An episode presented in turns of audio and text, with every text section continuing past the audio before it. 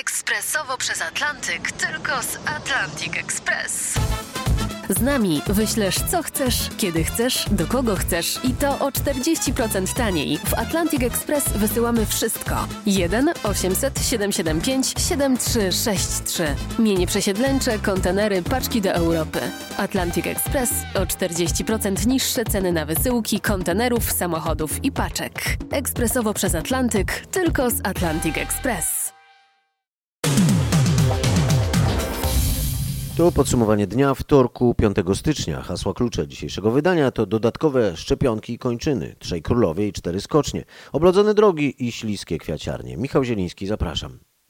Znaczną część, większość podsumowania dnia po raz kolejny poświęcimy epidemii, różnym jej aspektom, chociaż dominującym tematem będą szczepienia. Powiemy m.in. o tym, kto, kiedy i jak ma być szczepiony. Będą doniesienia o sytuacji pandemicznej w innych krajach Europy. Poza tym powiemy, jakie było słowo roku 2020. Nie trudno się domyślić, jakie jest najpopularniejsze hasło w komputerach. To nieco trudniej odgadnąć. Przyjrzymy się też fenomenowi formy Kamila Stocha przed ostatnim konkursem turnieju czterech skoczni. Zaczynamy jednak od bilansu zachorowań z Ministerstwa Zdrowia. W ciągu poprzedniej doby potwierdzono ponad 7,5 tysiąca przypadków zakażeń. Zmarło 341 osób. Wykonano niemal 50 tysięcy testów, a więc co siódmy z nich skończył się wynikiem pozytywnym. A teraz w podsumowaniu dnia sporo o szczepieniach przeciwko koronawirusowi. Szczepionki budzą bowiem wiele niepokoju, pojawiają się mniej lub bardziej zadziwiające wersje dotyczące rzekomych zagrożeń. W internecie aż roi się od ostrzeżeń przed masową sterylizacją, czy też przed mikrochipami, przez które prowadzona miałaby być kontrola ludzi. Wskazuje się też na nowatorski mechanizm zabezpieczenia przed wirusem używany w szczepionkach. E, Preparaty zawierają fragment genu wirusa, który ma przygotowywać ludzki organizm na walkę z patogenem. Według teorii krążących w internecie ten gen zawarty w szczepionce miałby modyfikować genetycznie człowieka. Wirusolog Agnieszka Szerowska zapewniała w porannej rozmowie w RMFFM, że nie ma się czego obawiać. Lekarka, jedna z pierwszych, które przyjęły w Polsce szczepionkę, mówi, uszy mi nie urosły. E, Żadnych innych e, kończyn no, dodatkowych nadal nie obserwuję. Wszystko jest w porządku, tak? No, jest to bezpieczna szczepionka. Mimo tego, co e, na różnych forach internetowych jest pisane, to, to są bzdury. Jest to szczepionka bezpieczna, dobra, dająca gwarancję tego, że możemy bezpiecznie przystąpić do walki z wirusem. No dobrze, ale pani E, doktor, no, ale ludzie nie bez pewnej racji mówią tak. e, Wszystkie inne leki wprowadzane na ważne i również ważne i groźne choroby są bardzo długo testowane. A tutaj e, trach. E, Wirus się pojawia w, w zasadzie w styczniu, a my już w grudniu mamy dostępne szczepionki. A gdzie te wszystkie lata oczekiwań, badań klinicznych? Przede wszystkim zwróćmy uwagę na to, że badania nad szczepionkami są od 200 lat. To nie są badania, które y, nagle dzisiaj ktoś miał wymyślić szczepionkę. To jest 200 lat pracy naukowców.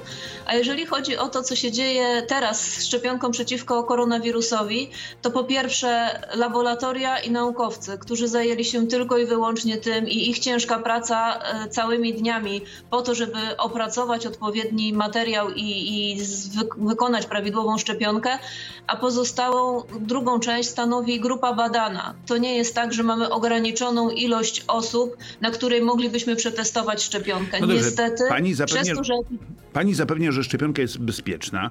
E, tak, tak zresztą zapewniają wszyscy inni, nie tylko twórcy tej szczepionki, ale również ci, którzy się testują. No to porozmawiajmy może o tym, e, e, jak w takim krótkim poradniku już wkrótce, bo pod koniec stycznia mamy być szczepieni e, my wszyscy, no prawie wszyscy. Znaczy najpierw seniorzy mm, i nauczyciele i tak dalej, no ale będziemy szczepieni wszyscy. To ja mam kilka pytań takich które ludzie zgłaszają. No, na przykład, czy kobiety w ciąży będą mogły być szczepione na e, k- właśnie na, na koronawirusa? Jeżeli chodzi o kobiety w ciąży, nadal w polskiej charakterystyce produktu leczniczego nie jest to wskazane. E, Trwają badania na temat e, szczepienia kobiet w ciąży. W wyjątkowych sytuacjach, ze względu na duże ryzyko, możemy dopuścić kobietę w ciąży do zaszczepienia, ale uważam, że lepszym rozwiązaniem dla kobiet w ciąży jest to, gdzie całe środowisko, które będzie się z nią stykało, jej najbliższe osoby, mieszkańcy z, z te, danego mieszkania, osoby, które chcą ją odwiedzić świeżo po porodzie czy w, czy w trakcie ciąży, one się powinny zaszczepić, stanowiąc tak zwany kokon ochronny dla osoby, która tej szczepionki przyjąć nie może. No dobrze, pani doktor, to tyle w sprawie kobiet w ciąży. No, ale, a przewlekle chorzy, no ludzie chorzy na przykład na cukrzycę, na nadciśnienie, to bardzo wielu Polaków cierpi na te schorzenia. Czy oni będą mogli się zaszczepić?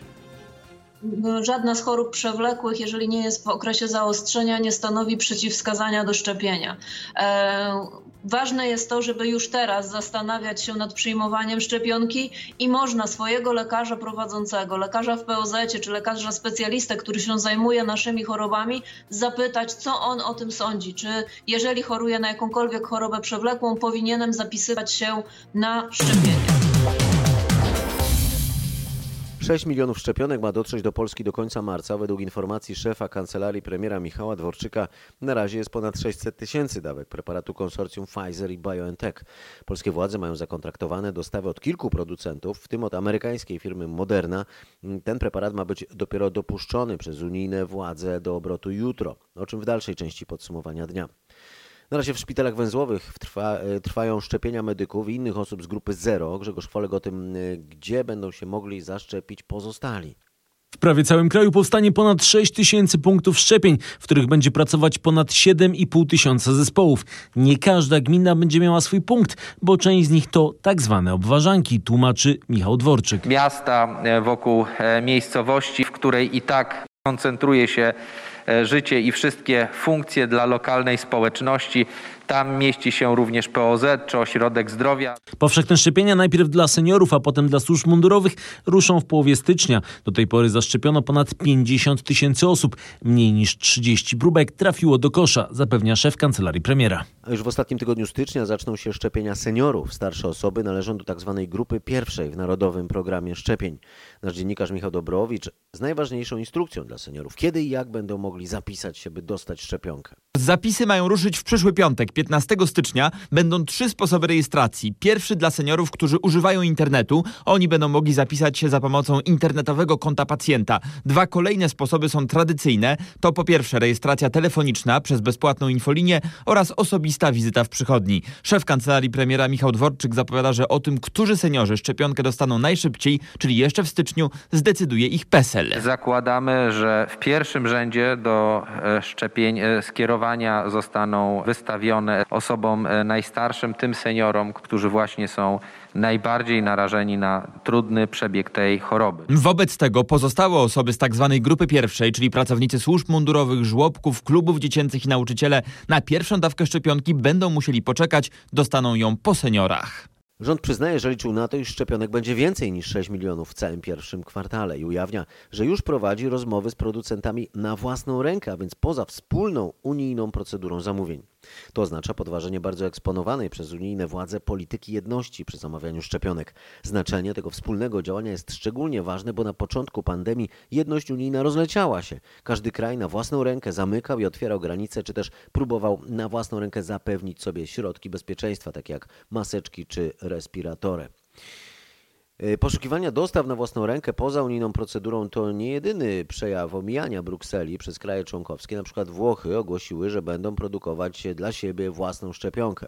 Dlatego tak bardzo oczekiwane jest w Brukseli pojawienie się zielonego światła dla preparatu firmy Moderna, mm, kolejnego, który mógłby trafiać do krajów członkowskich. Na razie charakterystyka szczepionki Moderny wymagała doprecyzowania, poinformował Grzegorz Cesak z Europejskiej Agencji Leków podczas posiedzenia Sejmowej Komisji Zdrowia. Y, prezes Urzędu Rejestracji Produktów Leczniczych przyznał, że wydanie rekomendacji wobec kolejnej szczepionki było planowane na wczoraj, ale do jutra potrwać ma uzupełnianie formalności. O jakie formalności chodzi? O tym Patryk Michalski. O szczegóły dotyczące dawkowania i listę ewentualnych przeciwwskazań dla pacjentów. Cały proces jest transparentny, a w ocenie biorą udział również polscy naukowcy, podkreślał Grzegorz Cessak. Europejska Agencja Leków nie chce robić żadnych odstępstw od procedur. To nie znaczy, że było jakieś zagrożenie przy tej szczepionce. Są pewne kwestie do wyjaśnienia, żeby były przejrzyste zarówno dla służby ochrony zdrowia, jak i dla pacjentów. Opóźnienie w dopuszczeniu szczepionki Moderny jest kilkudniowe. Europejska Agencja Leków może zatwierdzić ten preparat już jutro. Tego samego dnia, ewentualnie w czwartek, ma zostać ona zaakceptowana przez Komisję Europejską. Teraz w podsumowaniu dnia informacyjny rajd po koronawirusowej Europie. Niemcy przedłużyły do końca stycznia narodowy lockdown. Ogłosiła to około 19 kanclerz Angela Merkel. Mm, o szczegółach Aneta Łuczkowska. Szkoły pozostaną zamknięte także po kończących się 10 stycznia feriach świątecznych, a uczniowie pozostaną w domach prawdopodobnie też w lutym, bo wtedy przypadają w Niemczech ferie zimowe. Pracowników czeka teraz przymusowy home office. Podróże z wyjątkiem tych służbowych będą do końca miesiąca zakazane. Zamknięta pozostanie większość sklepów i punktów usługowych, a restauracje nadal będą mogły wydawać posiłki tylko na wynos. Takie obostrzenia obowiązują za Odrą od połowy grudnia. Jak dotąd spadek wykrywanych nowych przypadków łączony jest nie ze skutecznością lockdownu, ale z mniejszą liczbą testów wykonywanych w czasie świąt i Nowego Roku. W narodowym lockdownie są też Brytyjczycy, którzy, przypomnę, nie są już obywatelami Unii Europejskiej. Na terenie całej Anglii wprowadzony został piąty, czyli najwyższy stopień zagrożenia koronawirusem, podaje z Londynu Bogdan Frymorgan. W ciągu jednej tylko doby prawie 59 tysięcy przypadków zakażeń, a co niezwykle niepokojące, liczba zgonów wzrosła o 20% w stosunku do ubiegłego tygodnia. Rząd podjął decyzję o narodowym lockdownie z obawy przed załamaniem się służby zdrowia. Szkoły i uniwersytety przejdą na zdalne nauczanie i pozostaną zamknięte przynajmniej do połowy lutego. Natomiast przyspieszone zostaną szczepienia. Od dziś na wyspach w użyciu jest produkt przygotowany przez uczonych z Oksfordu. Trwa walka z czasem. COVID kontra szczepienia. Do tego konieczne będzie jeszcze większe zdyscyplinowanie Brytyjczyków podczas lockdownu. Francja obawia się nowej, bardziej zaraźliwej, e, wykrytej najwcześniej w Wielkiej Brytanii odmiany COVID-19. Wbrew wcześniejszym zapowiedziom, stacje narciarskie czy restauracje mają zostać zamknięte we Francji co najmniej do przyszłego miesiąca. Takie są informacje od naszego korespondenta w Paryżu, Marka Gładysza. Francuskie media twierdzą, że decyzja w tej sprawie już została podjęta przez prezydenta Macrona i rząd. Premier Jean Castex mają oficjalnie ogłosić pojutrze. Już jutro spotka się on z właścicielami stacji narciarskich, restauracji i barów oraz teatrów i kin, bo te ostatnie też mają pozostać zamknięte co najmniej do przyszłego miesiąca, żeby ich o tym uprzedzić. Do tego rozważane jest wprowadzenie wcześniejszej godziny policyjnej w Paryżu i w Strasburgu. Fale akcji protestacyjnych zapowiadają już m.in. właściciele restauracji, barów i kawiarni, którym grożą seryjne bankructwa. Jeszcze Belgia, gdzie trwa szczepienie mieszkańców domów opieki, o czym opowie z Brukseli Katarzyna Szymańska-Borginą. W domach opieki w Walonii chce się zaszczepić ponad 83% rezydentów, a w Brukseli 92%. To dobry znak, jeżeli chodzi o masowe szczepienia. Według oficjalnych sondaży obecnie ponad 60% osób w Belgii twierdzi, że jest gotowych zaszczepić się od razu. Zdaniem belgijskich ekspertów nie powinno więc być problemu z osiągnięciem 70% zaszczepionych, co dałoby odporność społeczną. Obecnie Belgia odnotowuje duży spadek liczby zakażeń, ale to może się szybko zmienić, gdyż z wakacji świątecznych wróciło około 40 tysięcy osób, w większości z tzw. Tak czerwonych stref. Także dzieci wracają dzisiaj do szkół. Polskie dzieci, uczniowie do 16 roku życia od dziś mogą już legalnie poruszać się poza domem przed 16 bez opieki dorosłych. Ministerstwo Zdrowia zniosło dotyczące tego ograniczenia. Nasz reporter Krzysztof Kod rozmawiał o tym z nastolatkami z Lublina, Wiktorią, Mateuszem i Łukaszem. No, jeszcze mi się nie zdarzyło, żeby powiedzmy policja mnie złapała czy coś, nie wiadomo, ale no jest już powiedzmy wygodniej i myślę, że i tak niewiele to dawało, że młodzież powiedzmy miała nie wychodzić do godziny 16, bo no umówmy się i tak wychodzili ludzie i... Właśnie, a ty chodziłaś czy nie? Znaczy ogólnie to do mnie koleżanka przychodziła bardzo często, tam mama ją pod, y, jakoś tam odbierała i podwoziła ją tak samo tam mama mnie czasami podwoziła, to tak sobie radziłam. Czyli rozumiem, że było takie kombinowanie, żeby się spotkać z koleżanką? No tak, no bo to wiadomo, takie siedzenie w domu przez długi czas, no to to takie wkurzające jest trochę. Ale moim zdaniem to jest dobrze, że znieśli ten zakaz, bo jeżeli chciałoby się spotkać z przyjaciółmi, znajomymi, to przynajmniej nie trzeba wyjść, kiedy jest ciemno. No ale to o to chodziło, żebyście się nie włóczyli, potencjalnie nie zarażali, albo żebyście nie roznosili, jeśli wy jesteście na przykład bezobjawowi. No tak, ale jakby to i tak ten zakaz jakby nic nie wnosi, no bo tak naprawdę policja nie jest wszędzie. No, policja nie jest na każdym osiedlu. Nikt tego nie kontroluje praktycznie. Widzę po oczach, że się jednak zdarzało łamać. No, może z kilka razy, ale nie nałogowo. Jeżeli będzie znaczący wzrost zachorowań z powodu koronawirusa, to uczniowie na pewno nie powinni wracać do szkół. Tak mówiła w popołudniowej rozmowie w RMFFM z Marcinem Zaborskim Emilia Skirmund, specjalistka wirusologii ewolucyjnej z Uniwersytetu Oksfordzkiego. Patrząc na przypadek brytyjski, to był właśnie błąd, ponieważ ten nowy wariant mógł się rozprzestrzeniać i wiemy, że on właśnie w październiku głównie rozprzestrzeniał się pomiędzy, pomiędzy dziećmi w szkołach. No pytanie, co to znaczy znaczący wzrost e, zachorowań? Jesteśmy teraz na etapie 7-8 tysięcy. Minister zdrowia mówi, że jeśli w okolicy 10 tysięcy się zatrzymamy i utrzymamy, to, to szansa na powrót tych najmłodszych dzieci do szkół rzeczywiście jest za dwa tygodnie. No ja bym tak nie szafowała tym, kto y, powinien wracać do szkoły i czy się za, i ta pandemia się zatrzyma, szczególnie, y, że jakoś nie widać w całej Europie, żeby ona się w tej chwili zatrzymywała, wręcz przeciwnie. Teraz w podsumowaniu dnia okaże dla próbujących omijać zakazy przedsiębiorców. O ich pomysłowości informowały światowe media. Chodzi o kwiaciarnie na lodowiskach. Właściciele lodowisk otworzyli sprzedaż kwiatów na środku tafli i utrzymywali, że wcale nie wymagają zakładania łyżew, bo można na przykład przyczołgać się po kwiaty. Sanepid nie wykazał się jednak poczuciem humoru i nałożył na organizatorów kary, podaje Paweł Balinowski. Sanepid mówi wprost o tu cytat rażących próbach omijania przepisów, próbach, które stwarzają niebezpieczeństwo dla zdrowia ludzi. Chodzi o dwa lodowiska w Szczecinie oraz w Tarnowie Podgórnym. Ich właściciele nie sprzedawali biletów, tylko kwiaty, które trzeba było odebrać, na przykład na łyżwach, ze skrzynek ustawionych na środku lodowiska. Nikt nie musiał oczywiście się spieszyć, można było spokojnie oglądać kwiaty poruszając się dookoła nich i wybrać te najpiękniejsze. Sanepid już zamknął lodowiska i ukarał właścicieli najsurowiej jak może. 30 tysięcy złotych to najwyższa kara w katalogu. Powrót zimy w drugiej połowie tego tygodnia przewidują synoptycy. Według najnowszych prognoz niemal w całym kraju czeka nas spadek temperatury. Będą też przelotne opady śniegu, zapowiada dyżurny synoptyk Instytutu Meteorologii i Gospodarki Wodnej Grzegorz Walijewski. Zima dała o sobie znać i zostanie przynajmniej do weekendu. Temperatury będą zarówno w dzień, jak i w nocy po czwartku raczej ujemne. Jak silny będzie mróz i gdzie?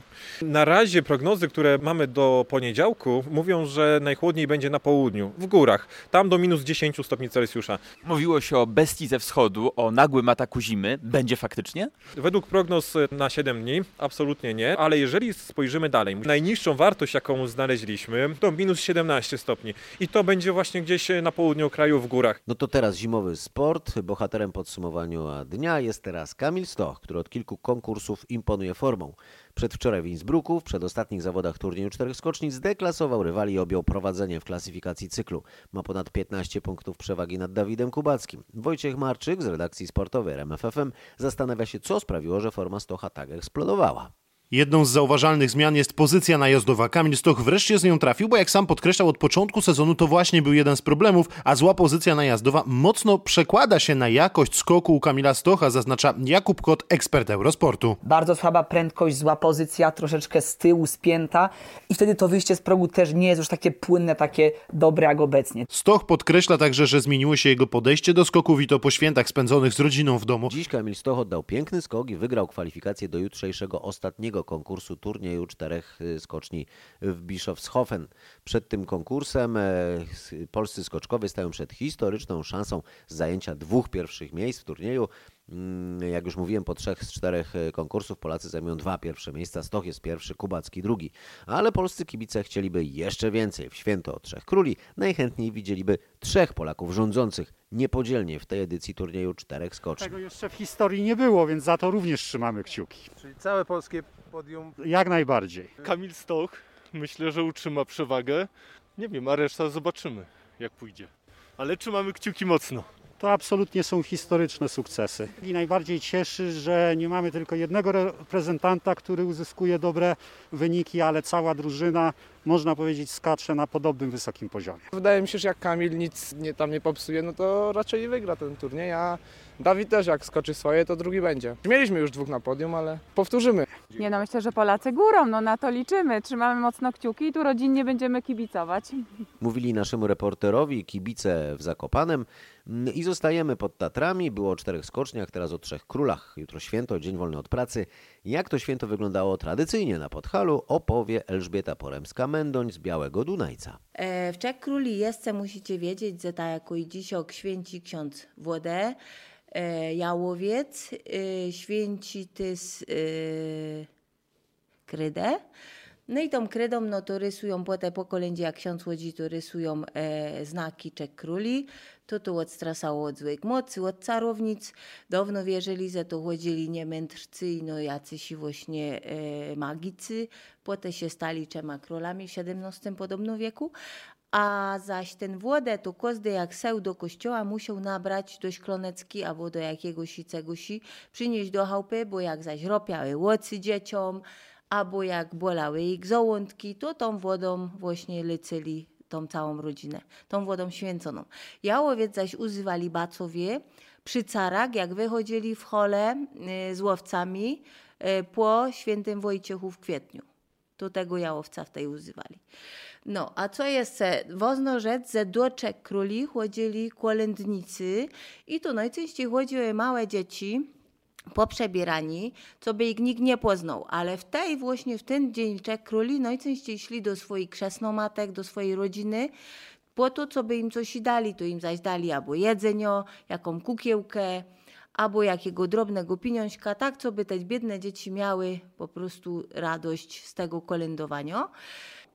Jeszcze jedna ważna rzecz, że jak kawaler się wciął zynić, no to na podłazy sełku dziewką po pasterce. Ale już jak tak na poważnie, no to w tej brał ojca swojego i w Czech króli szli tam do tych teściów z rodzicami, z mamą, z tatą, szli i godzili już to, to wesele, namawiali się, kie to ta będzie i jako i co będą dzielić, jakie części dadzą. No i w tej to już były takie powa- poważne, można powiedzieć, zaręczyny. Na trzecim miejscu kobiety, na drugim pandemia, na pierwszym koronawirus. Tak wygląda podium rankingu najważniejszych słów 2020 roku. Rankingu zorganizowanego przez Uniwersytet Warszawski i Fundację Języka Polskiego. Profesor Jerzy Bralczyk zauważa, że słowo koronawirus wygrało w wielu krajach, nie tylko w Polsce. idea wspólnoty wszystkich ludów, narodów była dosyć zaraźliwa. Bardzo się cieszę, że nie wirus. Y, To naprawdę bardzo miłe. COVID jest chyba trochę zbyt uczony. Koronawirus jest bardziej bogaty w skojarzenia jako y, bardziej naturalny. Od wielu lat niezmiennie ciąg cyfr od 1 do 6 jest najpopularniejszym hasłem używanym e, do zabezpieczania e, w internecie. W minionym roku 2020 również wygrało. W czołówce tradycyjnie jest password, czyli hasło po angielsku. Najpopularniejsze hasła są rzecz jasna jednocześnie najgorsze. Najsłabiej pełnią swoją rolę, najmniej zabezpieczają, podkreśla ekspert branży informatycznej Paweł Harajda. Coraz częściej myślę, że to jest problem społeczny. To znaczy, technologia daje nam pewne wyzwanie, związane jest z tym, że my musimy się zabezpieczyć. Im częściej korzystamy z technologii, tym więcej mamy do stracenia, tak naprawdę, czy to w kwestii danych, czy to w kwestii nawet bezpośrednio pieniędzy. E, Ale niestety ten natłok technologii e, jest tak duży od wielu lat, że my, jako ludzie, którzy w większości jako, jako e, osoby nie pracujemy z technologią, więc, więc ona nie jest, jest, jest naszym narzędziem, ale bardzo długo zajmuje nam przyzwyczajenie się do niej, więc im większe wyzwanie, a zabezpieczenie jest, jest trochę straszną rzeczą, bo jeśli ktoś przychodzi do nas i mówi, tu musisz wpisać losowy ciąg znaków, najlepiej, żeby nie było to twoje imię, imię twojego psa, imię twojego dziecka, twoje nazwisko panieńskie, bo, bo hakerzy będą wiedzieli wszystko i wszystko ci wykradną, to my chcąc, nie chcąc trochę e, bagatelizujemy to wszystko. To jest taki mechanizm, że my się musimy czuć bezpiecznie, bo nie lubimy, że, e, żeby ktoś nas po prostu straszył. No i jeśli my nie wytłumaczymy, jak dużym wyzwaniem jest ta technologia i nie przestaniemy traktować technologii w pewnym sensie jak magii, tylko jak narzędzia, o które my musimy dbać, bo jeśli ktoś dba o swój ogród, to wie, że on musi włożyć w to pracę. Jeśli ktoś ma samochód i chce o niego dbać, to wie, że musi być zabezpieczony. Jeśli my nie zaczniemy tłumaczyć technologii i naszego bezpieczeństwa, cyberbezpieczeństwa w ten sam sposób mniej magiczny, a bardziej życiowy, tym ciężej będzie, tym ciężko będzie po prostu ludziom to wytłumaczyć. Z jednej strony mamy narzędzia, które dają wszelkie możliwości, czy, menadżer, czy systemy typu menadżer haseł, haseł, które pozwalają nam e, jakby z tego korzystać. Niestety nie wszyscy o tym wiedzą, nie wszystkie menadżery są bezpłatne, tam jest wiele więcej problemów do, do przeskoczenia, ale myślę, że największym problemem konsekwentnie zostaje nasza świadomość i tego, że wiele osób się po prostu boi technologii. Jeśli mamy klucz do samochodu w ręku, to my ten klucz czujemy, a jeśli robimy coś przez przeglądarkę, to mamy wiele więcej niepokoju. Mówi ekspert branży IT Paweł Harajda. Zabezpieczajcie więc swoje komputery odpowiednio i subskrybujcie podsumowanie dnia. Uważajcie na zdrowie, dziękuję za uwagę i do usłyszenia w czwartek.